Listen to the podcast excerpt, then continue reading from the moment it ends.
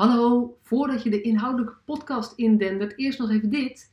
Want misschien heb je het al gehoord, maar ik ben weer genomineerd voor een award. Een beetje ongemakkelijk, net als de vorige keer, vind ik het ook nu ehm, eh, best lastig, die aandacht. Want het gaat helemaal niet om mij. Het gaat om de boodschap van Professional vanuit je hart. Het gaat mij om liefdevolle en gelijkwaardige jeugdzorg.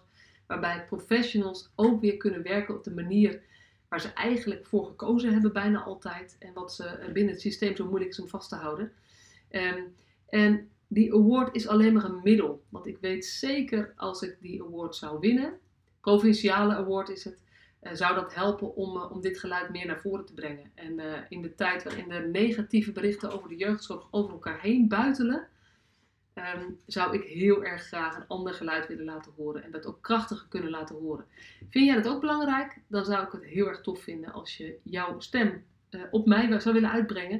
En dat kan je doen door te gaan naar www.vidm.nl, afkorting van vaker in de media. Dan kan je doorklikken naar de, uh, naar de awards. En daar kan je doorklikken naar de provinciale awards. En dan gaat het om de provincie Utrecht. Dus uh, heel erg tof als je dat wil doen. En als je enthousiast bent, zou ik het nog toffer vinden als je dat ook zou willen vragen aan de mensen om je heen. Want als we allemaal vijf of tien extra uh, mensen uh, vinden die die stem willen uitbrengen, die ook dat professional vanuit je hart gedachtegoed willen ondersteunen, dan gaat het heel erg snel met die stemmen. Maar ik kan het niet alleen, ik heb jullie nodig. Dus super fijn als je daarbij wil helpen. En dan ga ik, wens ik je nu heel veel plezier met het luisteren naar de podcast. Welkom bij deze podcast, waarin je inspiratie krijgt om meer vanuit je hart te werken en met liefde en lef jongeren en gezinnen echt verder te helpen. Voel je waarde, voel de passie voor je vak, voel je professional vanuit je hart. Welkom weer bij deze nieuwe aflevering van de Professional vanuit je hart podcast. En deze is er eentje in de, het kader van de Week van het Vergeten Kind, waarbij de uh, campagne gericht is op het stoppen van de gesloten jeugdzorg. En ik ga met allerlei mensen in gesprek die hier hun eigen visie op hebben en stappen in aan het zetten zijn of ervaring mee hebben. En vandaag mag ik in gesprek met Frederik Koelman. Zij is directeur zorg bij Level. En uh, misschien heb je het gelezen ergens of heb je het gehoord, maar uh, ook bij Level hoort de koppeling. Dat is uh, een gesloten jeugdzorg, um, ja, laat ik noemen een pand um, van een level. En zij hebben recent besloten om uh, dat pand te gaan sluiten. En uh, Frederik, ik zie ontzettend uit naar om te horen van jou hoe dat bij jullie gegaan is. Dus welkom. Dank je. De eerste vraag in mijn podcast die iedereen krijgt: Ben jij een professional vanuit je hart? Nou ja, als ik die vraag goed wil beantwoorden, dan denk ik altijd dat zouden anderen over mij moeten zeggen. Want uh, um, die kunnen het eigenlijk pas echt toetsen en ervaren. Maar ik denk zeker dat ik een professional ben uh, die werkt vanuit haar hart. Ja. En wat denk je dat anderen zullen zeggen? Uh, ik denk dat dat beantwoordt. Ja, dat anderen het ook zullen zeggen. Ja. En, en waar merken ze dat dan aan? Nou, ik. Uh, ik denk dat uh, ze dat merken aan twee dingen. Allereerst dat ik uh, toch probeer eigenlijk altijd vanuit um, mijn hart na te denken over wat de bedoeling is als het gaat over kinderen en uh, hoe kinderen opgroeien en wat kinderen nodig hebben bij dat opgroeien. En misschien ook wel omdat ik over het algemeen ook wel uh, mijn eigen kwetsbaar, kwetsbaarheid laat zien als dat aan de orde is. En uh, ik denk dat je daarmee ook nou ja, wat meer een mens wordt met een hart en uh, dat je dat ook laat zien. Ja, ja mooi. En dat is natuurlijk, weet je, in, zeker in jouw positie als directeur, dat is niet altijd ervaring die mensen hebben met directeuren. Dus ik kan me voorstellen dat dat, dat, dat zeker verschil maakt en ook herkenbaar is voor de mensen met wie je werkt. Ja, ja, ik vind het ook heel mooi wat je zegt, dat ik vanuit mijn hart nadenk. Ja, het, ja dat klopt. Ja. En ik, herken, ik herken dat wel heel erg, want voor mij is dat professional vanuit je hart. Het, is, het kan niet zonder elkaar. Nee, klopt. Maar het lijkt soms een tegenstelling te zijn in, in de gesprekken of zo, zeg maar. Dus, dus ik vind juist jou, jouw uitspraak gewoon vanuit, vanuit je hart, ook wel heel erg mooi daarbij aansluiten weer. Ja, ja. ja. Hey, en volgens mij kom je vanuit de inhoud, als ik het zo, uh, uh, zo even hoor. Ja, klopt. Ik ben inderdaad inhoudelijk, uh, inhoudelijk opgeleid. Dus in de, in de basis en in de kern, en eigenlijk ook in de kern van mijn hart, ben ik orthopedagoog. En um, uh, nou, daarna heb ik allerlei dingen gedaan. Ik ben ook psychotherapeut geworden, klinisch psycholoog. Maar dus ook um, uh, manager en directeur. Heb dat eigenlijk ook heel lang gecombineerd met ook nog zelf kinderen en gezinnen in behandeling hebben. Maar op een gegeven moment, nou ja, lukte dat niet meer. Um, maar ja, dus ik ben uh, inhoudelijk, uh, inhoudelijk opgeleid, ja. ja. En is dat iets, heb je toen heel bewust gekozen ook voor dit vak? Voor orthopedagogiek. Ja? Wil je dat? Ja? Ja, zeker. Ja, dat is ook wel. Ik heb, ik heb als kind nog wel eens een twijfel gehad: wil ik niet eigenlijk uh, uh, dokter worden, zal ik maar zeggen. Maar ik was niet zo heel goed in die B-vakken en uh, met name niet in natuurkunde. Dus daar zou ik dan ook nog weer allerlei bijspijkerdingen bij moeten doen. En nou ja, daar had ik eigenlijk geen zin in. Het was ook niet dat ik per se dokter wilde worden, maar ik zat tussen dokter en pedagogiek studeren in. En eigenlijk, uh, ik, ik, zeg het ook nog wel eens regelmatig, ik heb eigenlijk ook nooit spijt gehad. Ik heb op de een of andere manier heel authentiek steeds gedacht, dat is wat ik wil doen. Dat ben ik ook gaan doen en dat drijft me eigenlijk nog steeds en daar heb ik ook nooit spijt van gehad. Ah, ja, dat wel, ja, gaaf. Ja, ik herken dat wel, maar het, het is ook, dan, dan is het ook zo makkelijk en dan is je werk ook altijd leuk. Dat vind ik altijd ja, het toffe eraan. Ja, ja, inderdaad. Ja. ja. ja. Hey, en je hebt, uh, je hebt heel veel dingen gedaan. Ik heb stiekem even gespiekt op, uh, uh, op LinkedIn. En ik zag ook de, de triangel bijvoorbeeld langskomen met gezinsbehandeling. Ja. Zo, ben ik eigenlijk ook wel heel nieuwsgierig naar. Want wat we natuurlijk weten is um, heel veel problemen die kinderen hebben. Of gedragsproblemen die we zien bij kinderen waar we over nadenken, hebben uiteindelijk een samenhang met dat gezin. En wij als twee orthopedagogen kunnen daar een uur over volpraten. Zeker. Um, maar heel veel gezinsbehandelingen zijn wel verdwenen. Klopt. En, het uh, pijn in mijn hart, om nog ja, eens met pijn... dat hart te spreken. Ja, ja. Want kan jij er eens iets over vertellen? Want, want de triangel wat dat was en... en uh, ja, maar dat is even mijn, uh, mijn nieuwsgierigheid. Want dat is wel iets um, waar natuurlijk nu weer gezegd wordt, daar moeten we meer naartoe, naar die gezinsbehandeling. Ja, ja, ja ik weet het. Ja, nou, um, heb je even, zal ik maar zeggen. Um, uh, ik ben begonnen in de, bij de Triangel, volgens mij was het ergens in 2003, als ik het even goed uit mijn hoofd zeg. En um, de keuze om daar toen, toen, te gaan werken had heel erg te maken met dat ik een, nou ja, nieuwe uitdaging zocht. En dat het werken met gezinnen die ook nog eens klinisch opgenomen werden, dat mij dat nou ja, absoluut een verrijking in, in dat wat ik al deed, um, dat mij dat leek. En ja, het is een bijzonder verhaal geworden. Toen ik daar kwam, toen, uh, dat zat nog op de Lauriergracht, daar woonden gezinnen met heel veel complexe, meervoudige problemen. En uh, toen ik daar kwam, kwamen de gezinnen ook in hun kamerjas, op hun sloffen naar beneden, ook als ze met mij een gesprek hadden. En dat ik daar helemaal een soort van ontregeld raakte van, uh, uh, uh, ja, hoe moet ik dit nou duiden en hoe moet ik dit nu begrijpen? Nou goed, lang verhaal, maar, maar toen der tijd verbleven gezinnen daar heel erg lang, echt een jaar of zo. En um, wat ik in ieder geval in die tijd toen gedaan heb, is eigenlijk daar ook een veranderproces op gang gebracht waarbij ik met de mensen die samen met die gezinnen aan het werk waren, heel erg heb nagedacht over van ja, wat staat ons hier nou eigenlijk te doen met die gezinnen?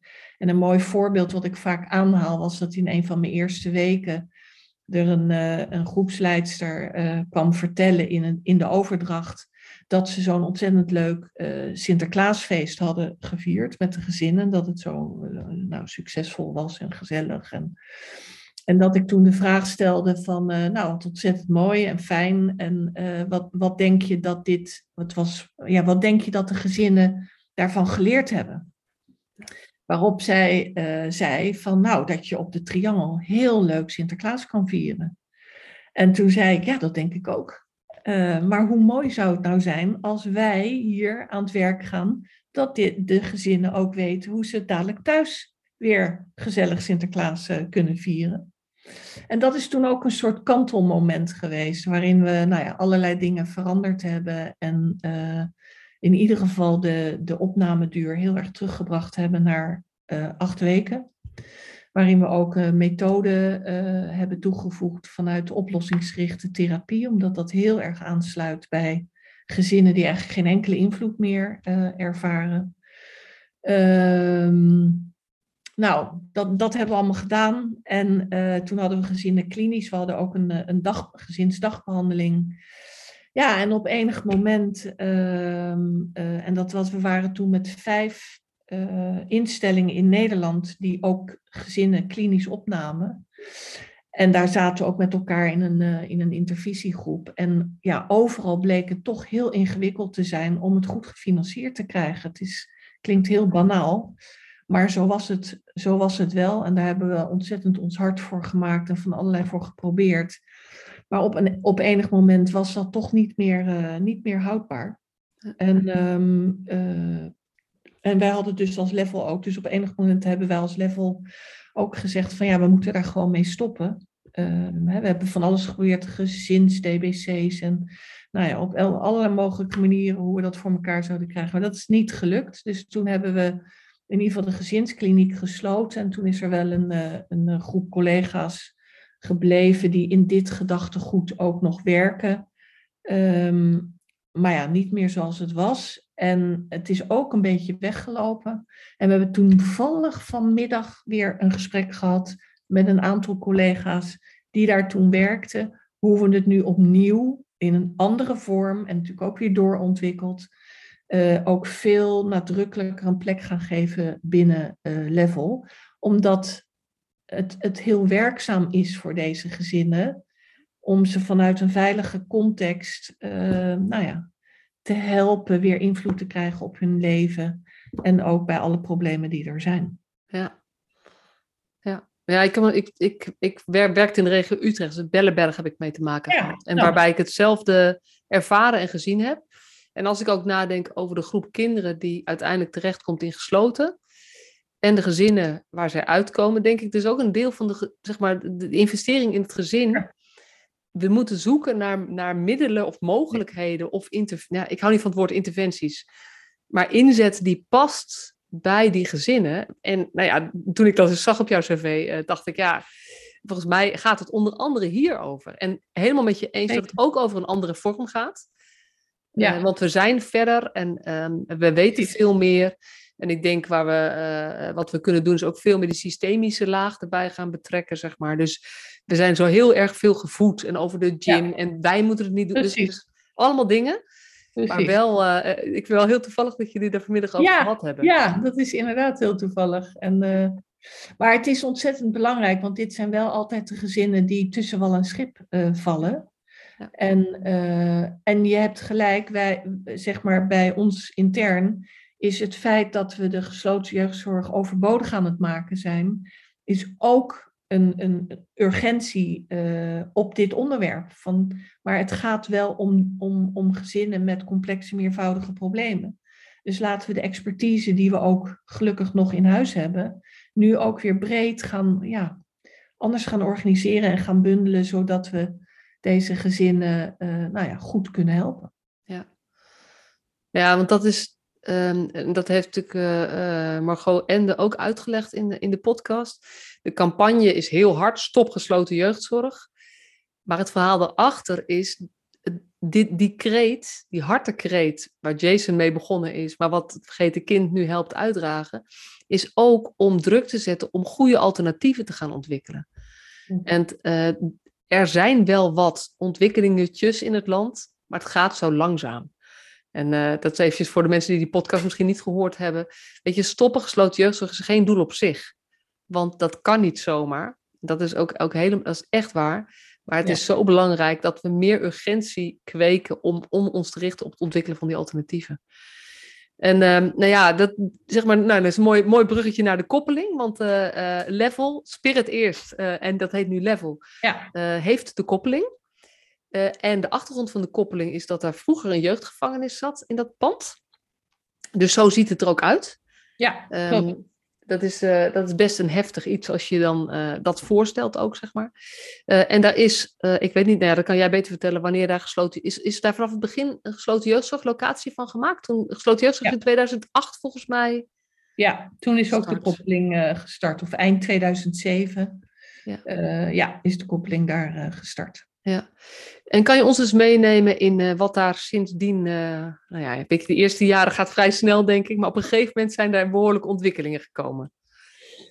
Ja, nou, um, toen, uh, toen ik daar in 2013 startte als directeur, toen, ik heb eerst heel lang geaarzeld, zal ik, dus zal ik dit wel gaan doen?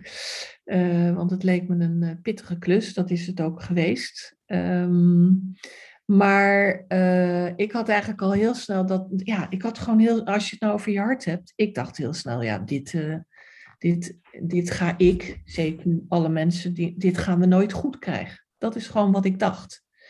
Uh, Waarom dacht je dat? Nou, zoveel kinderen bij elkaar op een groep, acht, negen of tien, met twee professionals die hen dan moeten begeleiden. Terwijl het hele beschadigde kinderen zijn met hele complexe meervoudige problemen. Het psychisch lijden van deze kinderen is enorm groot. Dan hadden wij er dus, nou op, mijn, uh, op, op het grootste aantal hadden we 72 kinderen in het gebouw. Verdeeld dus over die groepen. In een gesloten gebouw, waar, waar alle deuren toen in ieder geval ook nog op slot waren. Um, ja, daarvan dacht ik, ja, dat, dat, dat, zo kan je niet de best passende zorg bieden. Dat, dat gaat gewoon niet.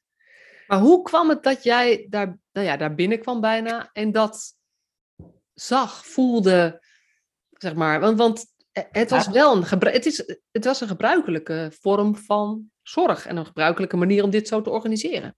Ja, nou ja, het begint dus al. Kijk, het, het, het is een heel gelaagd uh, verhaal, maar het begint gewoon al met dat, uh, en in mijn ogen is dat gewoon een weeffout geweest toen de gesloten jeugdzorg begon.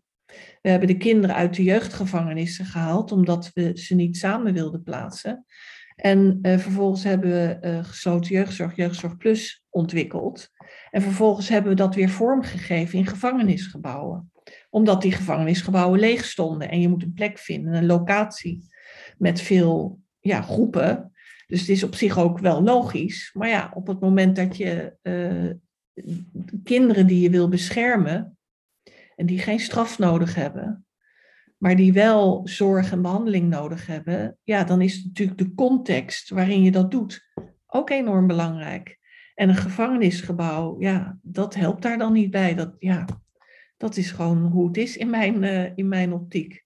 En ik weet ook nog wel dat uh, toen ik een gesprek had met de Raad van Bestuur hierover, over dat ik hier zou beginnen, toen, toen heb ik ook wel met hen echt uh, indringend gesproken over, over dat gebouw. Dat ik zei, ja weet je, daar, daar, daarbinnen ga ik het nooit echt goed krijgen. Dat, dat is ook wat ik heb gezegd. En kunnen we niet, hè, kan het niet ook naar een ander gebouw? Nou is er bij de koppeling nieuwbouw gebouwd. Dat was al in de planning.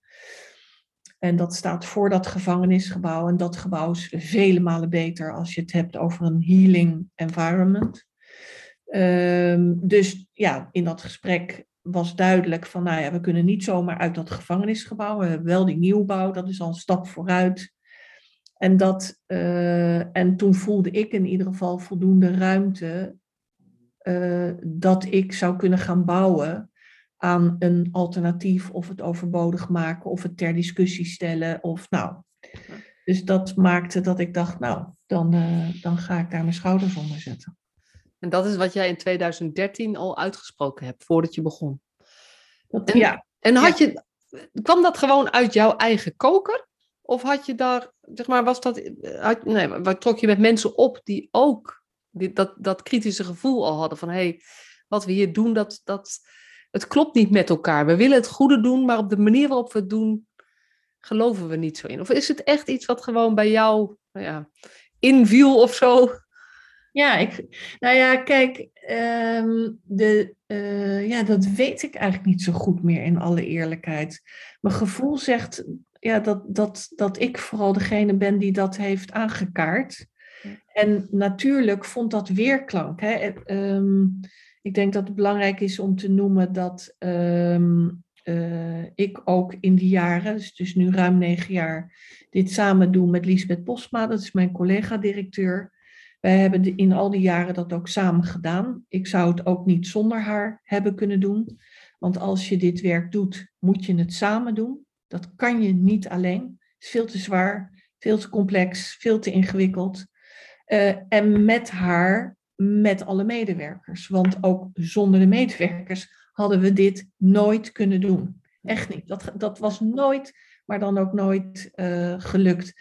En dat was ook het keerpunt. Dus toen we daar een half jaar uh, begonnen waren, toen hebben we een medewerkerbijeenkomst georganiseerd. En nou, dat ging en over terugblikken, want er was ook een hoop gebeurd in het verleden, ook door, uh, doordat die nieuwbouw erbij kwam en er nieuw personeel bij kwam. Nou ja.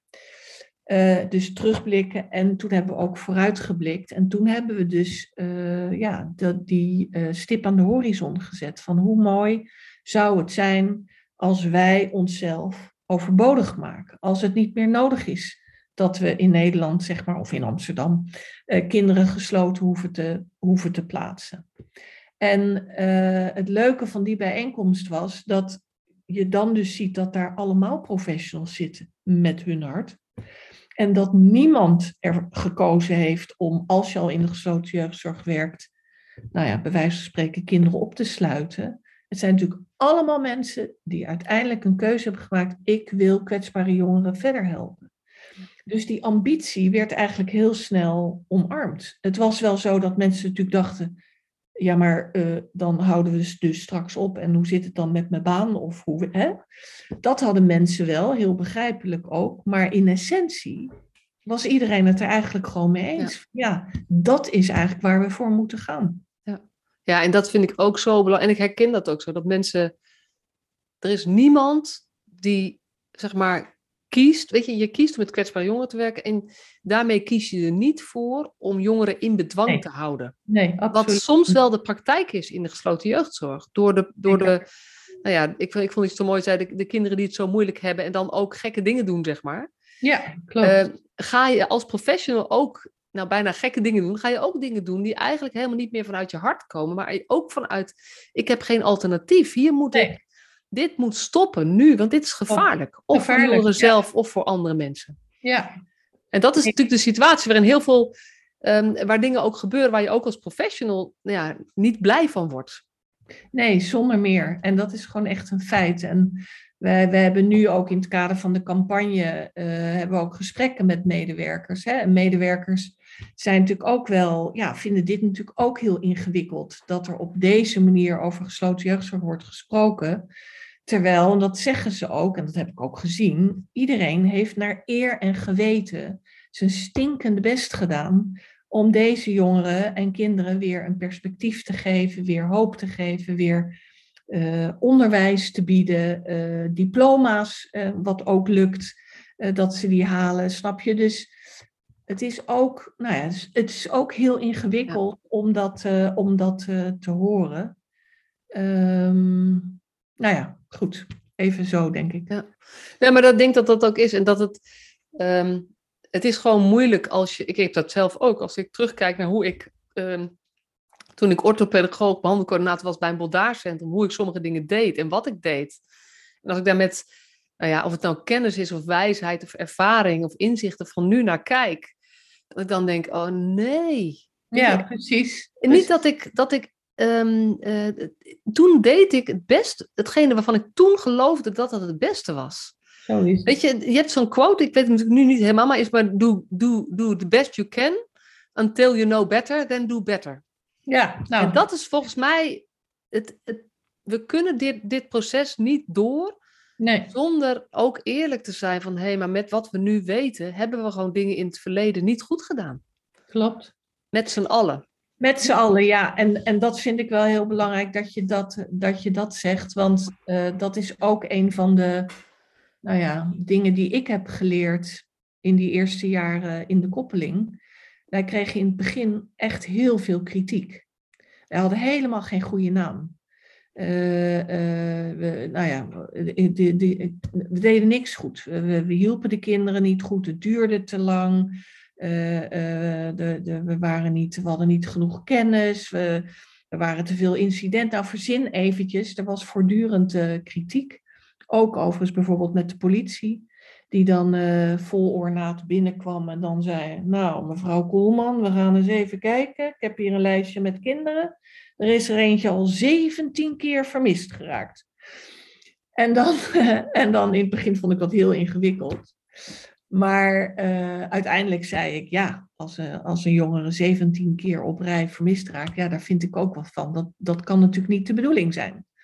Ik zei, maar de andere kant is wel dat we deze jongeren ook met vallen en opstaan wil, weer willen leren, de dingen die ze moeten leren. En dat kan niet alleen maar in dit gesloten gebouw, dat moet ook weer buiten. Nou ja, en dan raak je dus in gesprek. En uh, wat dus voor mij ook wel echt een leerpunt was, dat je het dus niet, je kan het niet alleen, daarom heb ik ook Liesbeth en de collega's, maar je kan het ook niet alleen als instelling. Je moet echt uh, uh, de buitenwereld ook naar binnen halen. Dat hebben we ook gedaan. En dan waren daar bijeenkomsten en dan, uh, dan zei ik ook altijd van goh, laten we gewoon ook elkaar even eerlijk in de ogen kijken. Niemand wist meer hoe het verder moest met deze kinderen. En de oplossing die er dan gekozen is, is een machtiging gesloten jeugdzorg aanvragen. En vervolgens worden deze kinderen bij ons op de stoep gezet. Zo ging het uh, toch ook wel vaak. Um, en vervolgens... Zo is het nog steeds vaak. Hè? Laten we ook, weet je, jullie hebben de ontwikkeling in Amsterdam, daar gaan we zo langzaam maar dat is nog steeds wat er veel gebeurt. Ja, nee, precies. En uh, um, dus ik zeg van, jullie wisten het niet meer en dan plaatsen jullie die kinderen bij ons en vervolgens staan jullie allemaal in de rij met je vinger te wijzen, dat doen jullie goed, dat doen jullie goed, dat doen jullie niet goed. Maar jullie wisten zelf niet hoe het verder moest. Dus neem nou van ons aan dat wij dat ook niet zomaar weten, maar dat we wel ons stinkende best doen en dat we het ook samen moeten doen. We hebben jullie ook nodig. En ik heb wel gemerkt dat dat heel erg, uh, nou ja, ook geholpen heeft. Want je ziet dan bij al die mensen dat ze denken, ja, shit, inderdaad. Ik wist het natuurlijk ook helemaal niet hoe het verder moest. Dus wat maakt nou dat ik dan van de koppeling verwacht dat ze het even zo, hup, gefixt hebben? Dat gaat helemaal niet. En dat leidde dan weer tot hele mooie gesprekken en ook tot, uh, nou ja, ja, dat je elkaar ook meer vasthoudt in, in al die complexe vraagstukken en, uh, ja, en hoe je daar dan stappen in kan zetten. Ja, dus, dus als je dat voorbeeld van die, van die politie even uh, haalt, dat eerst het gesprek was van, goh, hij is al 17 keer weggelopen, dat kan toch niet? dat het, nou ja, als je elkaar meer genaderd bent, en dat is een proces, dat, dat bereik je niet in één voorlichtingsavond. dus dan moet je echt kiezen voor het proces. We gaan dit proces met elkaar aan. Maar dat dan, als dat weer gebeurt, dat de politie eens komt praten en zegt van, hé, hey, maar, maar blijkbaar, deze jongen heeft het echt nog heel lastig. Wat kunnen wij nou doen op het moment dat hij weer weg... Hoe kunnen wij jullie helpen om deze jongeren te helpen? Precies. Ja. Want, want dan, dan word je samenwerkingspartner in het belang van de jongeren. In plaats van dat je naar elkaar wijst wie eigenlijk dit, deze, het probleem met deze jongeren moet oplossen of zoiets. Ja, ja klopt. En, en ook erkennen.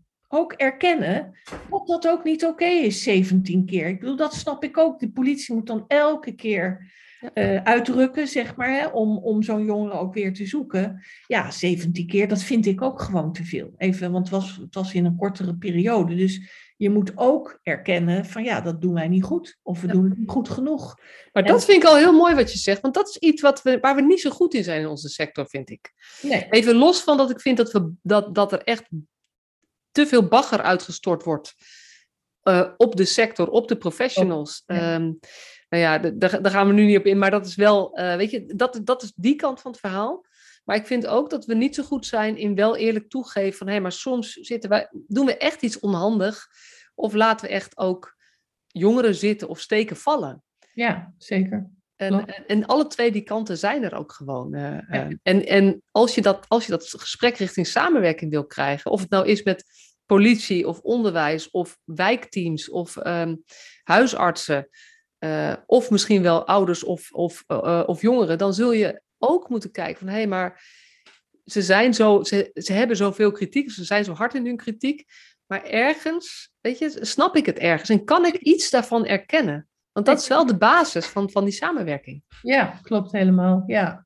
Nee, en dat vind ik ook echt heel belangrijk. Dus dat, dat hebben we ook echt wel gedaan. Van nou, we doen dingen ook niet goed. En soms weten we het ook niet. Maar goed, jullie wisten het ook niet. Laten we met elkaar elkaar vasthouden en goed nadenken. Ja. Hè? Nou ja, wat is er nu nodig? En, eh, en soms moet je ook gewoon dingen verdragen. Of, eh, nou ja, goed. In ieder geval, eh, ik, denk ook zeker met kinderen die nu in de gesloten jeugdzorg zitten. Ik, ik vind het zelfs breder. Hè? Het is ook echt iets van onze samenleving. Wij duwen als samenleving deze kinderen eruit. En vervolgens ook uit het onderwijs worden ze ook uitgeduwd als, als ze, als ze ja, door allerlei eh, beschadigingen of, eh, Of omstandigheden. omstandigheden ook. ehm, eh, hoe heet dat? Voor, voor ingewikkeld gedrag eh, laten zien. Wat wij ook ingewikkeld vinden van, oh, hoe, hoe moet ik daar nu op gaan reageren? Maar die hele samenleving doet dat. En dan worden de kinderen in de gesloten jeugdzorg gestopt. En dan, nou, dan hebben we het ook weggewerkt. En dan hoeven we het ook niet meer te zien dat die kinderen mishandeld, misbruikt, tien keer verkracht, eh, al dat soort dingen, al dat soort narigheid. Eh, en dat is nog zacht uitgedrukt eigenlijk. eh, dat, daar kijken we dan ook van weg. Ja, het is ook het, het, eh, nou ja, het, het- kijken naar de overlast die er gegeven wordt. En daarop afrekenen. En dat moet de jeugdzorg oplossen in de Ja. samenleving. Wat ik aan de ene kant wel begrijp. Maar het is ook een soort maakbaarheidsdenken. Ja. wat, wat de jeugdzorg niet kan oplossen. Nee. Maar waar we, waar we de samenleving en iedereen in de samenleving zo hard nodig hebben. Ja, Maar daarvoor moeten wij als jeugdzorg leren om ons verhaal beter te vertellen. dat en meer te delen. waar. Dat is zeker waar. ja, Dat is dus zeker waar. ben je goed mee bezig. Ja, Dus zeg maar, de, een van de eerste stappen was eigenlijk die samenwerkingspartners meer bij elkaar ehm, eh, brengen en een ander gesprek gaan voeren. Van, van hey, hoe, hoe kunnen we hier Ja. nu samen meer verantwoordelijkheid voor nemen? Ja, nou het was niet helemaal de eerste stap. Die eerste stap was echt de ambitie formuleren, ook met de medewerkers van binnenuit. Wij gaan onszelf overbodig maken. Wij werken toe naar geen kind meer gesloten. We, we, we, we weten niet hoe de weg zal gaan naar die ambitie. Maar dat is de ambitie waar wij met z'n allen eh, de schouders onder gaan zetten. En, ehm, en toen hebben we eigenlijk eh, op, nou ja, op enig moment. We zijn ons toen eerst gaan richten op de zorg verbeteren voor de kinderen die aan onze zorg zijn toevertrouwd. En op enig moment, dat was een paar jaar denk ik daarna, dus we hebben een aantal dingen intern gedaan om die kwaliteit te verhogen. En dat is misschien wel goed om daar even direct bij te noemen, want wij hebben eigenlijk twee veranderlijnen gehad. De ene veranderlijn was running the business, zoals ik het noem eh, de zorg voor de kinderen in de koppeling verbeteren. En de andere was changing the business. En dat was veel meer gericht op dat overbodig maken. En wat, wat moet daar dan in gebeuren? En met wie en wie hebben we daarvoor nodig? En in, de, in de, het verbeteren van de zorg eh, voor de kinderen hebben we dus heel erg de, ja, de omslag gemaakt van eh, nou ja, repressief handelen gericht op de poging om, om de controle over de ander uit te kunnen oefenen, zal ik maar even zo zeggen. Maar ook wel een beetje vanuit dat je ook in zo'n gevangenisgebouw eh, zit. En er, ook, eh, er zijn ook wel medewerkers geweest die vanuit een JJI in de koppeling kwamen werken. Dus er kwam ook een soort nou ja, manier van werken mee, die eigenlijk meer daarop was gericht. En ook gelijke monniken, gelijke kappen. Dus als je opgenomen werd, dan moest je eerst zes weken binnen blijven en dan ging je op verlof. Of nou ja, allemaal van dat soort dingen. Ja, en, en bij repressief hoort natuurlijk ook, eh, dit zijn de regels, punt. Precies, Ehm, de, de deuren gaan zo laat op slot. precies. Eh, en eh, nee, weet je, als jij op deze manier tegen mij praat, dan ga je eerst maar eens even daar zitten nadenken. exact. En, en eh, nou ja, dit soort voorbeelden, en nou ja, Ja. daar hoort, hoort een hele set aan leefregels bij, met je moet eerst de boterham met hartig en dan mag je maar Ja, boterham met zoet. ja, ja, ja, ja. Om maar even concreet te maken, met wat is een repressief leefklimaat? Ja, nou, dat, ja, heel goed dat je dat ook even zo toelicht. Ja, zo ziet dat eruit. En zo heb ik het ook gezien, zal ik maar zeggen. Ehm, waarbij overigens dan ook, eh, ik heb ook hele gevaarlijke situaties gezien. Dus ik heb ook heel goed, eh, eh, ja, hoe zeg je dat? Ook heel goed begrepen dat als je voor dat soort gevaarlijke situaties komt te staan, waarin het gaat over je eigen veiligheid, veiligheid van andere kinderen of veiligheid van je collega's, dat je ook, ja, dat je ook moet handelen, dat je ook iets moet doen. En, en dat, dat, ja, dat je ook dan de verantwoordelijkheid hebt om die veiligheid te creëren. En dat dat dan in het verleden ging door bijvoorbeeld een kind te isoleren. Uh, omdat je dan even de situatie onder controle hebt. Uh, dat ben ik ook in ieder geval beter gaan begrijpen. Vanwege ook, nou ja, situaties die ik heb gezien en die, die ik heb uh, meegemaakt. maar wij. Kan je misschien, want er, zijn, er luisteren denk ik ook mensen die hebben nou, een beperkt beeld van wat voor situaties jij het dan over hebt. Zou je iets kunnen, een paar, paar voorbeelden kunnen noemen van wat voor gevaarlijke situaties je uh, nou ja, tegenkwam, maar ook nog wel eens tegenkomt waarschijnlijk? Nou, bijna Weinig. meer, uh, Oh, oh dat vind ik ook. Ik, ik, ik ja. zit echt uh, te wachten ja. op, uh, op zometeen, maar die je gezien ja. hebt in ieder geval. Ja, ja. Nou, ik, um, ik denk dat, de, ja, weet je, je moet je, het gaat heel vaak over agressie. En, um, um, en die agressie kan gewoon heel groot en heel ernstig zijn. Dus er zijn situaties geweest waarbij er bij ons dan door één jongere en soms door meer, maar soms ook gewoon door één, zo'n groep helemaal verbouwd wordt. Helemaal. En dat heb ik dan op een gegeven moment ook gezien. Alles was kapot. De ruiten, de stoelen, de tafels, alle spullen uit de koelkast, de mayonaisepot, de tomatenketchup, alles was door die ruimte gegooid. Je kan het, je kan het überhaupt niet voorstellen. Ik kon het eigenlijk ook niet voorstellen, maar goed, ik heb het moeten zien. Uh, uh, ja, dat, dat, dat, gaat heel, dat gaat heel ver. Maar ook situaties waarbij uh, een jongere door allerlei problematiek, dat doet er ook even niet toe, maar toch in één keer zo uithaalt naar een medewerker dat die knock-out bewusteloos op de grond valt en een hoofdwond heeft. En nou ja, met wie het echt gewoon helemaal niet goed ging. Uh, en die naar het ziekenhuis moest. En die, nou, die heeft ook nog heel lang, uh, zo niet nog tot op heden, uh, daar vers, restverschijnselen van en, en ook herstel in nodig. Nou, dat, dat, zijn, dat, dat zijn echt hele heftige situaties. En daar sta je dan als één collega daarnaast met één jongere die door het lint gaat en zeven of acht andere jongeren die daar ook zijn. En in zo'n situatie moet je handelen. Ja, klopt. Dus, uh, dus even om het nog iets beeldender te maken ja, nee, van, van, klopt, van, de situatie. Ja, ja. ja, ja nee. Dus, dus, maar dat leefklimaat, en jullie wilden daar ook echt mee aan de slag. Ja, nou ja, wat we, wat we hebben, gingen um, uh, onszelf overbodig maken, wilden de, de zorg verbeteren. En uh, we, toen hebben we eigenlijk gezegd van ja, we willen de omslag maken naar meer relationeel werken, of niet meer, naar relationeel werken, naar liefdevolle zorg, naar maatwerk. Dus dat je kijkt van wat is de opgave van deze jongen of van dit meisje? Hoe kan ik daar goed bij aansluiten en bij afstemmen? Dat vraagt ook dat je achter het gedrag moet kunnen kijken. Dat vraagt ook dat je je realiseert dat je jezelf meeneemt in de relatie dat je een relatie ook met de jongeren opbouwt. Dat klinkt heel makkelijk, maar dat is best heel ingewikkeld. Um, en waarbij je dus die relationele afstemming eigenlijk steeds centraal stelt. En vanuit die relatie die je dan opbouwt, uh, nou ja, oprecht luistert.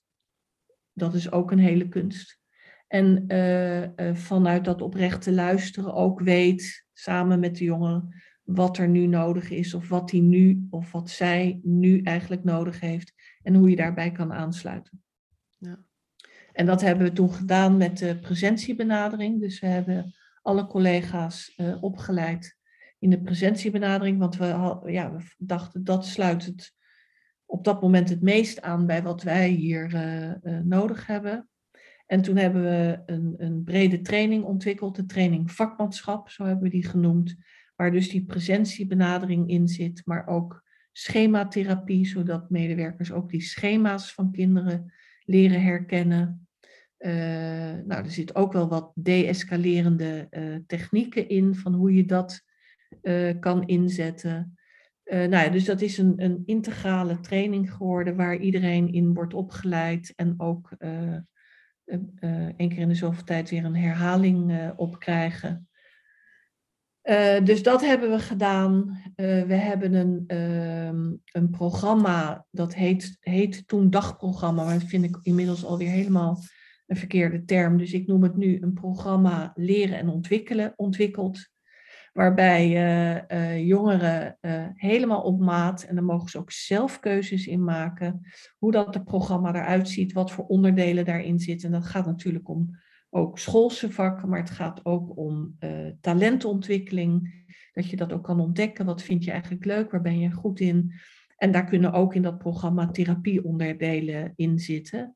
En dat hebben we helemaal centraal gezet. Dus, dus elke jongere heeft een individueel programma leren en ontwikkelen. En daar mogen ze zelf ook uh, nadenken in dat programma welke onderdelen ze willen of kunnen volgen. En dat is ook een grote omslag geweest, omdat je daarmee veel meer de uh, eigen invloed van, uh, van jongeren uh, vergroot. Ja, en je bent bezig met perspectief. Want ja. perspectief ligt in die ontwikkeling. Dat ligt Klopt. niet in het praten over je gedragsproblemen, om ze maar eventjes zo te noemen.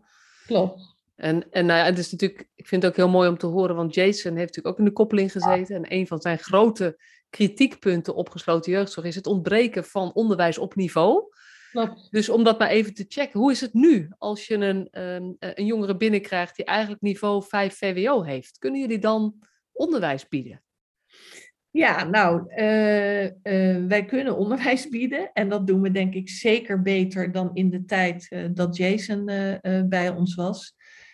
het blijft natuurlijk wel ook dat een complexe opgave. Als je uh, allerlei kinderen hebt van uh, uh, nou ja, VMBO, T of nog kader, weet ik veel. Weet ik of praktijkonderwijs. Praktijkonderwijs tot en met VWO, om dat hele spectrum te kunnen aanbieden.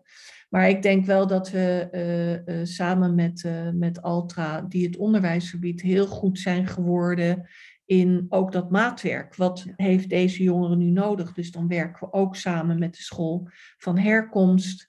Uh, we zijn heel erg gericht op uh, deelcertificaten behalen, diploma's behalen. Um, uh, al dan niet even meegaan naar de school van herkomst of de school van de toekomst. Want soms kunnen kinderen niet meer terug naar de school van herkomst. En we hebben dus eigenlijk ook wel, ja, inmiddels zeg ik, onderwijs, dat heb ik van een collega geleerd. Onderwijs is eigenlijk de beste zorg voor kinderen. Dus we hebben ook gezegd, we hebben twee hoofddoelen gesteld voor de koppeling. En dat was één, um, elk kind weer, gaat weer naar school of heeft een stage of heeft werk. En het andere was de noodzaak van geslotenheid uh, opheffen. Maar dat, maar dat onderwijs of dat leren uh, centraal stellen en, en ook zorgen dat dat weer op gang komt. En liefst op gang blijft. Uh, daar hebben we heel veel op ingezet. Weet je, en dit is, uh, weet je, een, een, podcast is voor een media-achtig iets, een hele lange uh, mogelijkheid om dingen uit te leggen. Maar hier kunnen we een dag met elkaar over praten. Ja, zeker. Nee, absoluut. Dus we moeten, we moeten ons beperken. Maar, dit, maar ik voel wel de waarde hiervan. En, en ja. als ik trainingen geef bij residentiële groepen, waar ze het dan hebben over, ja, de, de toelatingseis is dan 32 uur dagbesteding bijvoorbeeld dat ik al zeg, het, woord dagbesteding, Precies. dat zouden we moeten schrappen. Precies. Want voor jongeren voelt dat als of op straat gegooid worden, of zoals veel jongeren zeggen, dagbesteding is voor de mensen, bejaarden en Mongolen. Ja, en dat is niet hoe ik erover praat, even voor de mensen, uh, maar dat is wel wat ik van jongeren gehoord heb. Dus als ja. wij willen dat jongeren hun toekomst serieus nemen, moeten wij serieus praten, moeten, moeten wij die toekomst serieus nemen en moeten we dat ook faciliteren en ons daarop richten. Absoluut. Dus uh, ik vind het mooi, uh, mooi hoe jullie dat ook gedaan. En ik kan me voorstellen nou, dat is bijna een podcast op, op zich waard om daarover te hebben. Dus wie weet komt dat nog een keer. Ja, ja. Omdat ik, ik, dit is echt een game changer in hoe je werkt met jongeren. Klopt, ja. Nee, dat klopt. Ja. Ja. Ja, oh, mooi. Ik, ik weet nog wel een leuke collega die daar heel mooi over kan vertellen. Nou, wie weet. Ik ben van plan om voorlopig nog door te gaan. Dus, uh, dus wie weet. Ja. We houden dat eens even in gedachten. Want ik, ik denk echt dat we in de... En, en dat is niet alleen... Het is ook binnengesloten Maar ook bij veel ehm, andere vormen van zorg waar, waar jongeren moeilijk naar school gaan. Ja, Eh, ja. En veel residentiële groepen waar ze veel te maken hebben met jongeren die op verschillende scholen gezeten hebben. En die zin geen, geen, ook eigenlijk niet meer goed deel kunnen nemen aan het lesprogramma. Ehm, groepsleiders zijn daar gewoon niet in gespecialiseerd en dat is logisch. Nee, maar we met z'n allen hechten er ook te weinig belang aan. Ja, En dat is wel iets, denk ik, wat we qua visie ook anders zouden kunnen doen. En nou ja, je vertelt niet voor niks. Dat is een van onze twee doelen. En eigenlijk is, is het het eerste doel. ja, klopt. Ja, daar ben ik echt van overtuigd. Ik bedoel, dat, dat is waar we alles op moeten inzetten. Eigenlijk op een ononderbroken schoolloopbaan of schooltraject of school. eh. Ja. Dat is gewoon cruciaal, want dan, ja, daar kom je uiteindelijk ook verder mee. Dus de ontwikkeling is eh, geweest van een, een relationeel werken. Krijg je een ander klimaat. Krijg je ook individuele plannen van jongeren. Ik weet uit ervaring dat dat veel minder strijd oplevert. Als je dat goed doet. Dus ik kan me ook voorstellen dat er een hele andere sfeer is eh, komen te hangen daardoor. Doordat de medewerkers anders dingen doen. Maar ook doordat de dynamiek gewoon verandert. Jullie hebben onderwijs centraal gesteld. Waardoor jongeren echt ook binnen, de, nou ja, binnen de, de moeilijke situatie waarin ze zitten, bezig zijn met het bouwen aan hun toekomst. Ja. En vanuit, vanuit die, nou ja, die eerste grote stappen zijn jullie gaan kijken, en hoe kunnen we nou die geslotenheid ook gaan verminderen? Ja, en ik wil nog even, Marcia, zeggen dat eh, wat ook een belangrijk component is geweest, is de ondersteuning van de professionals. En ik vind zelf dat we daar nog niet goed genoeg in zijn. Dat zeg ik er ook direct bij. Maar het heeft wel onze aandacht. Eh, we hebben ooit ook een, een project gedaan. Daarbij zeiden van, eh, dat heette topsport. Toen heb ik ook gezegd, wat, wat jullie hier doen, wat we hier ook met elkaar doen, dat is topsport. Dan moet je dus ook als een topsporter behandeld worden. En dan moet je dus ook allerlei ondersteuning en massages en coaching, nee, de bewijs van spreken. De, de, de topsporters worden natuurlijk heel goed. eh, en ook je eigen vitaliteit die je daarbij in, hè, je eigen gezondheid. Dus dat hebben we toen ook heel erg centraal gesteld. En, en nu zijn we weer veel meer ook aan het kijken naar, eh, eh, hoe heet dat? Eh, intervisie, reflectie, supervisie en soms ook gewoon coaching on the job. Eh, omdat, nou, nogmaals, het, het psychisch lijden van kinderen is groot en dat heb je elke dag in je, in je face, in je gezicht. En eh, ja, we moeten, we moeten, we moeten, ook dat moet samen. Dus dat Ja. moet ook echt goed geondersteund worden. En dat, eh, nou ja. Ja, anders is dat relationeel werken, dat kan namelijk dan niet. Omdat Klopt. de professional als mens moet dit kunnen nou ja, opbrengen, laat ik het maar zo Klopt. noemen. Ja. En moet het ook kunnen volhouden. En, en ik weet ook dat, dat veel mensen eh binnengesloten of, of nou ja, je loopt gewoon risico op secundaire traumatisering. ja, Primaire zeker. traumatisering door de situatie die je net noemde. Maar ook secundaire traumatisering door, door alles wat er gebeurt Nee, met dat die klopt. kinderen en omheen. Nee, dus hele mooie, belangrijke, goede aanvulling. Dankjewel. Ja, ja. Maar het stapje naar het verminderen van de geslotenheid. Hoe Ja. zijn jullie daarin eh, gegaan? Ja. Want we schieten al aardig door de tijd, zie ik. Ja, nee, ik zal even, even gassen. Ehm, nou, eh, dat ging heel erg over dat we ons realiseerden. Nou, we hebben een heleboel dingen bereikt. Maar ja, we, we blijven tegen de geslotenheid en onze eigen geslotenheid, hè, ook in onszelf. Want je, je hebt ook een risico dat je gesloten gaat denken als je in de gesloten jeugdzorg werkt. Nou, ik dacht, dat, daar redden we het niet mee. Dus moeten we openheid over de geslotenheid gaan bieden. Dan hebben we dus die mensen naar binnen gehaald. We hebben Arnold Grunberg zelfs opgenomen in onze instelling om erover te schrijven. En we hebben toen een beweging gestart met allerlei partners, eh, in het, vooral in het Amsterdamse, maar ook met, dus met politie, gemeente. VWS heeft, eh, ook, is ook betrokken geweest. Jeugdzorginstellingen, de gecertificeerde instellingen, met name Jeugdbescherming Amsterdam, waren we eigenlijk samen mee eh, eh, nou ja, op de barricade. En eh, die beweging hebben we genoemd radicaal stoppen met dwang en drang. En er zijn heel veel partners dus bij betrokken geweest. We hebben die allemaal uitgenodigd. Daar hebben we toen een, er waren dan 30 man of zo, even als beeld. En toen hebben we gezegd van nou, we hebben jullie uitgenodigd omdat we de koppeling overbodig willen maken. En ehm, eh, dat willen we daar en daarom. Dat hebben we uitgelegd. En vervolgens hebben we echt gecontracteerd. Kunnen we op jullie rekenen dat jullie hier aan mee gaan doen en dat jullie ook gaan inzetten op het overbodig maken van de koppeling? En die contractering die hebben heel, ja, heel serieus genomen. En dat, nou ja, dat heeft dus ook geleid tot, tot een heleboel partijen die dat ook echt met hun hart ja op hebben gezegd. En toen zijn we op een vrij methodische manier, veranderkundig methodische manier, hebben we in uh, steeds zo'n beetje vier bijeenkomsten per jaar. En het is ook nog niet afgerond. Vorig jaar was het iets minder, kwam ook door corona. We hebben op een methodische manier onderzocht hoe moeten we dat dan doen.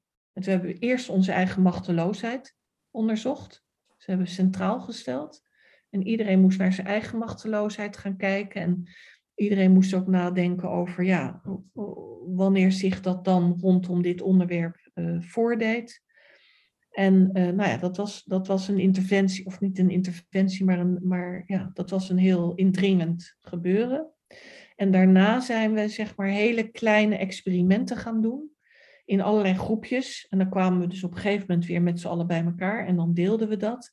En die experimenten waren dus gericht op bijvoorbeeld uh, oké, ik heb straks, uh, of er komt een, uh, er is een jongere en ik denk nu, ik ga machtiging gesloten aanvragen, want ik weet het niet meer. Oh ja, nee, maar dat kan niet, want de koppeling is gesloten.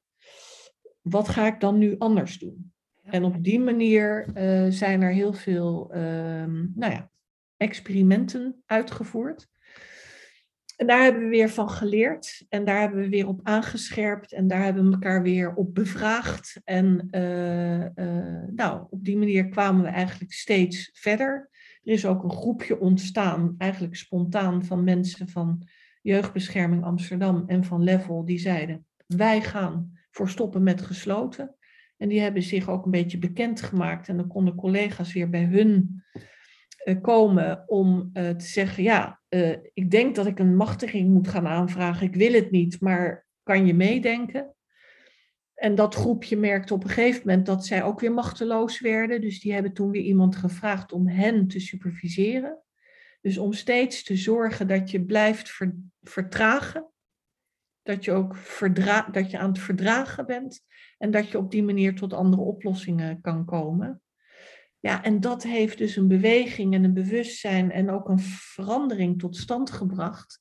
Waardoor er dus uh, veel minder uh, machtigingen gesloten jeugdzorg worden aangevraagd. En wij dus ook steeds kleiner worden zijn. Zo. Ja, het is echt, ja. Ik krijg wel kippenvel als ik dit zo hoor. Wat, en, en wat ik me realiseer, dat heb ik net al opgeschreven. Um, het begint gewoon met iemand of iemanden, want je wil niet te veel credits naar jezelf halen. En dat is ook terecht, hè? Dat, het gaat niet om jou. Nee. Maar uiteindelijk begint het wel met iemand met uh, liefde en lef, zoals in mijn ondertitel. Uh, die vanuit zijn hart denkt, ja, maar dit is niet oké. Okay, en die het lef heeft om dat uit te spreken en daarvoor op te staan. Ja, dat klopt. En dat als dat gebeurt, betekent het niet dat je morgen de wereld veranderd hebt. Maar uiteindelijk is dat wel waarmee je verandering in gang kunt zetten. Want dan blijkt dat je helemaal niet de enige bent. Dus dat is ook weer het hoopgevende voor mensen die dit luisteren en die het gevoel hebben van, joh, maar hoe kan, dat, hoe kan ik dat binnen mijn eigen situatie doen? Weet je, als je vandaag iets doet, zie je niet morgen het resultaat. Maar het gaat over vanuit echt oprecht geloof in dat dit de kant uh, op is die je op wilt. Ja. Iedere dag weer met die visie uh, aan het werk gaan en in, in het klein stapjes zetten. En ja, nou, zie, zo zie je maar dat je nu uh, negen jaar verder bent bijna. Klopt. En um, dat, nou ja, dat, dat nu inderdaad, wanneer gaat de koppeling echt dicht? Uh, in principe op 1 juli hebben we afgesproken. Dus 1 juli van dit jaar gaat dat hele grote complex met, het gebouw, met die gebouwen, dat gaat dicht. En dan hebben we nog, uh, als het er, ja, nog vijf kleinschalige groepen van ieder zes kinderen op, op plekken in Amsterdam of omgeving. Ja. Niet meer geclusterd op één terrein. Nee. Uh, juist om ook dat, zeg maar, dat, dat geïnstitutionaliseerde weg te halen. Ja. Want dat is voor een deel van de jongeren op zich natuurlijk al traumatiserend, dat je op zo'n terrein moet wonen.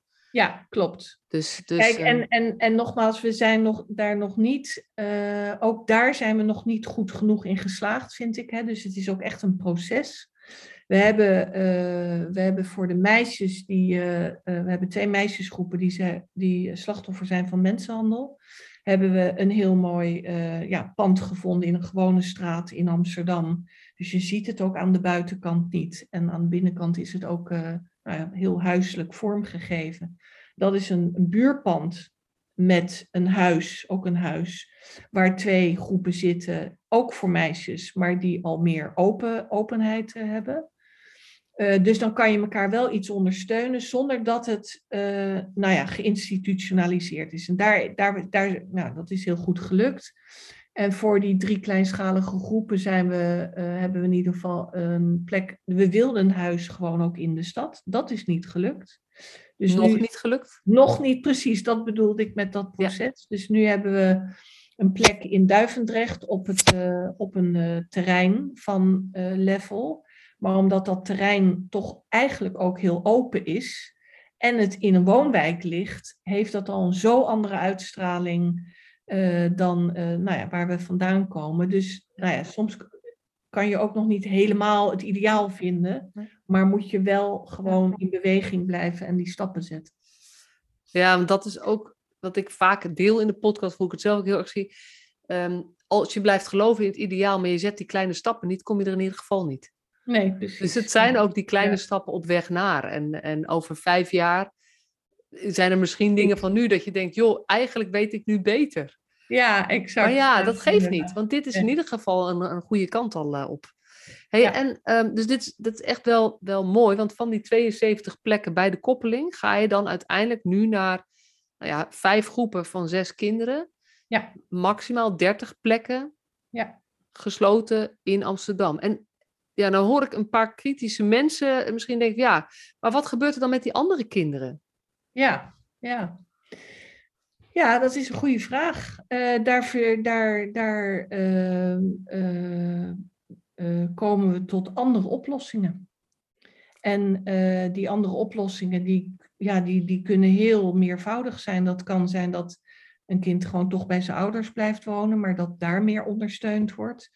Het kan zijn dat, uh, wat er ook wel eens gebeurt, dat een kind op een open groep zit en dan toch uh, gesloten uh, geplaatst wordt, omdat het dan op de groep niet meer gaat. Zelfde mechanisme, de samenleving en dus ook op zo'n groep.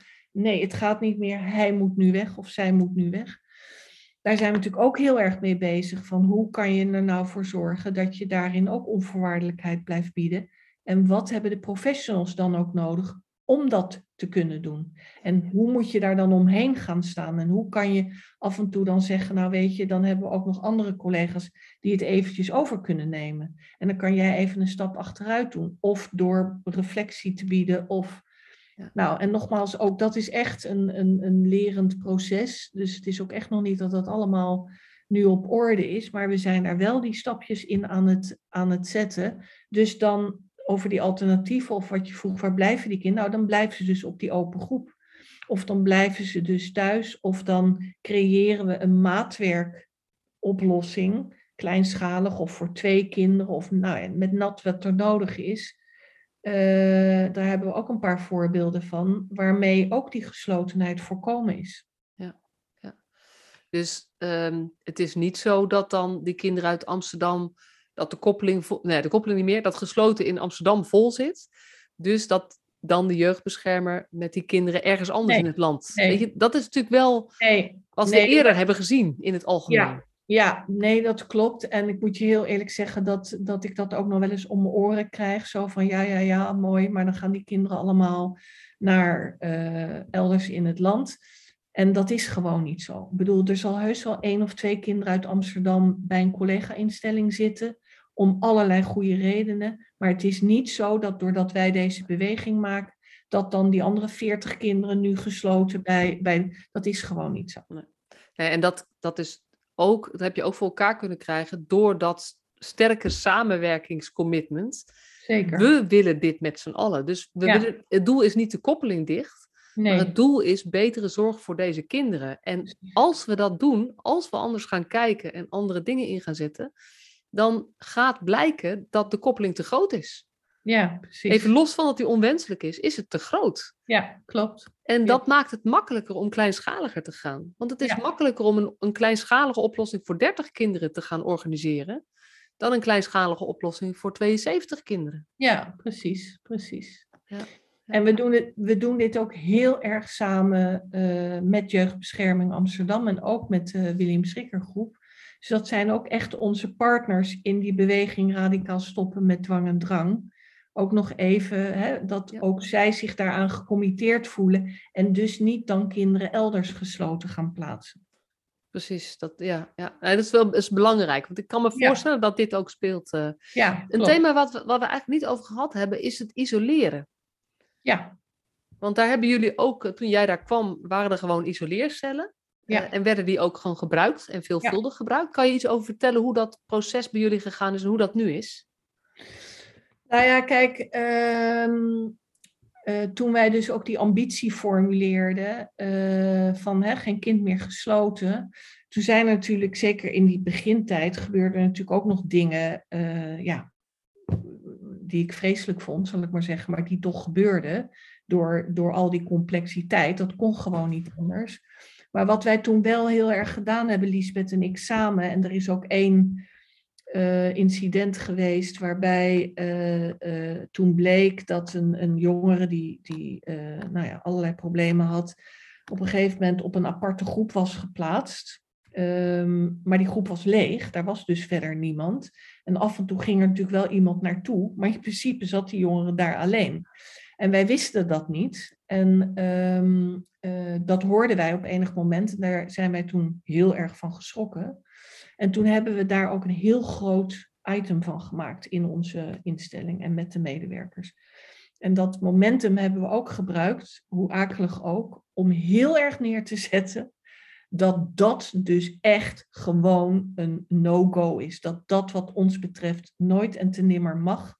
En dat als daar überhaupt wel aan gedacht wordt, dat ze dan met ons zouden moeten gaan overleggen en dat we met elkaar gaan kijken.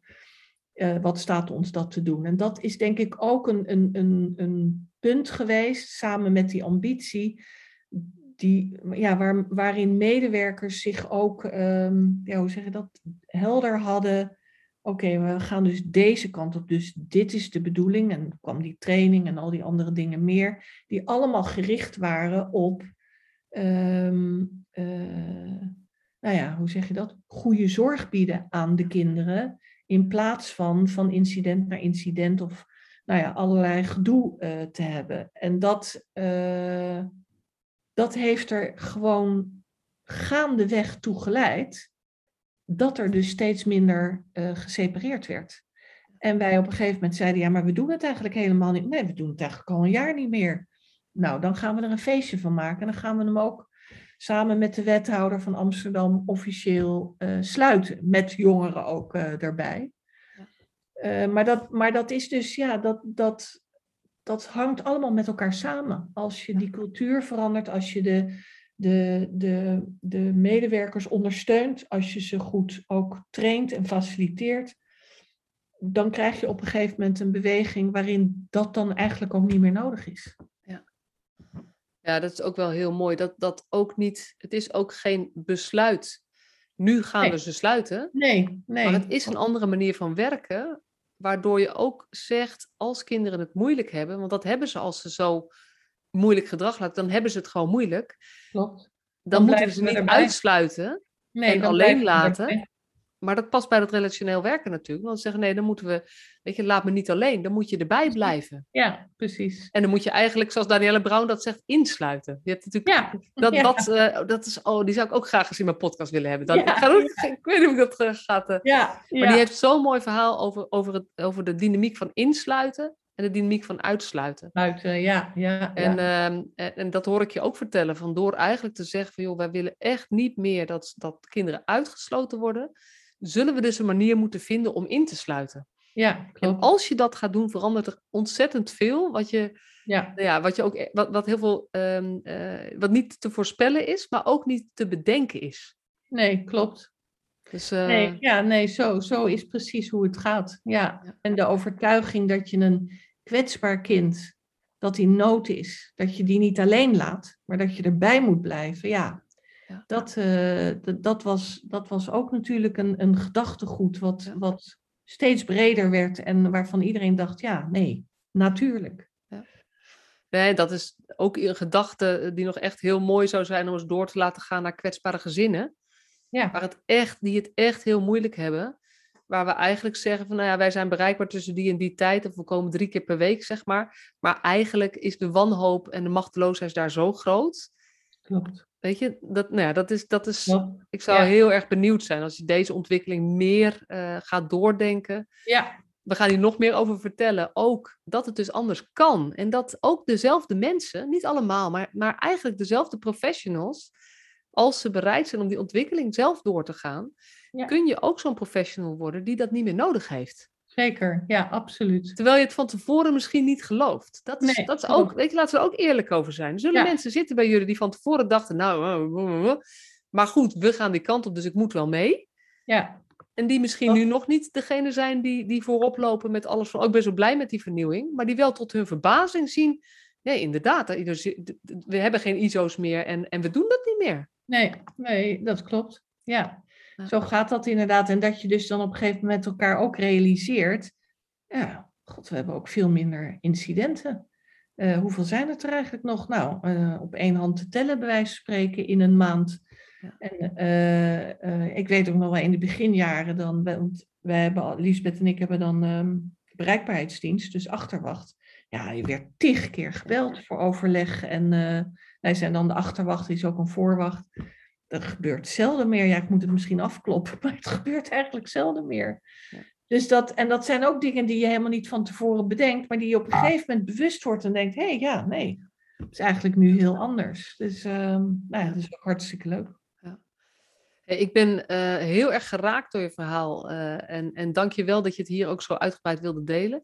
Ik heb ook nog duizend vragen, want we hebben het helemaal niet gehad over het samenwerken met de familie, Nee, eh, met de contacten die een jongere had, die belangrijk voor hem zijn. Eh, we hebben het niet gehad over hoe doe je dan zo'n opbouw naar buiten toe. Weet je, er zijn heel... Maar we moeten het hier voor nu bij laten.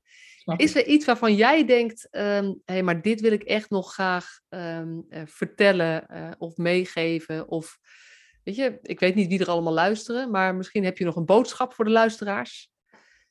Nou, ik denk dat de boodschap wel echt is ehm, dat we als samenleving verantwoordelijk zijn voor, eh, voor kinderen in Nederland en dus ook voor kwetsbare kinderen en kwetsbare gezinnen. En dat we naar ze moeten omkijken. En dat, eh, ja, dat is toch eigenlijk mijn, mijn, mijn, mijn hoofdpleidooi. En dat het wel ja, op een bepaalde manier ook een beetje makkelijk is om te zeggen van nou de jeugdzorg of de gesloten jeugdzorg, die doen het niet goed. Nee, ook, die doen het ook niet goed of het kan beter of het kan nog beter. Maar we hebben ook als samenleving een, eh, een opgave te doen. Hè? Ik bedoel, er worden ook gewoon kinderen door volwassen mensen verkracht. En eh, we, we, we, hebben ook ja, gedrag in onze samenleving. Eh, en dat doen die mensen waarschijnlijk ook weer omdat ze zelf nare dingen hebben meegemaakt. Laat, laat dat duidelijk zijn. Maar we hebben ook als samenleving wel echt een opgave. Ja, en je noemt het mooi de kwetsbare kinderen. Eh, maar laten we ons heel goed realiseren, eh, en eh, weet je, dat is voor jou al zo gebruikelijk, maar kwetsbare kinderen Ja. laten soms heel overlastgevend, storend, agressief, Ja. vervelend gedrag zien. Ontwikkeld gedrag zien, ja. klopt. Ja, en, en, en die voelen dan niet meer als kwetsbare kinderen. Maar dat, dat Nee. is natuurlijk uiteindelijk, die groep heb jij het wel over. ja Dus, dus even Nee, als kleine, nu, kleine aanvulling op hoe je het bedoelt, zeg maar. Nee, dat maar we heel- juist kijken bij, die, bij dit soort gasten. Ook die Ja. crimineeltjes zijn, Ja. de, meeste zijn kwetsbare kinderen. Ja, nee, exact. Ja, nee, dat uh, heel goed hoe je dat toelicht. Klopt. Ja. Ja. hey, dank je wel voor, dit, uh, voor deze mooie ontmoeting. Nou, jij ook bedankt, want het was een uh, relationeel gesprek. Dus het was nou, heel fijn om dat zo te doen.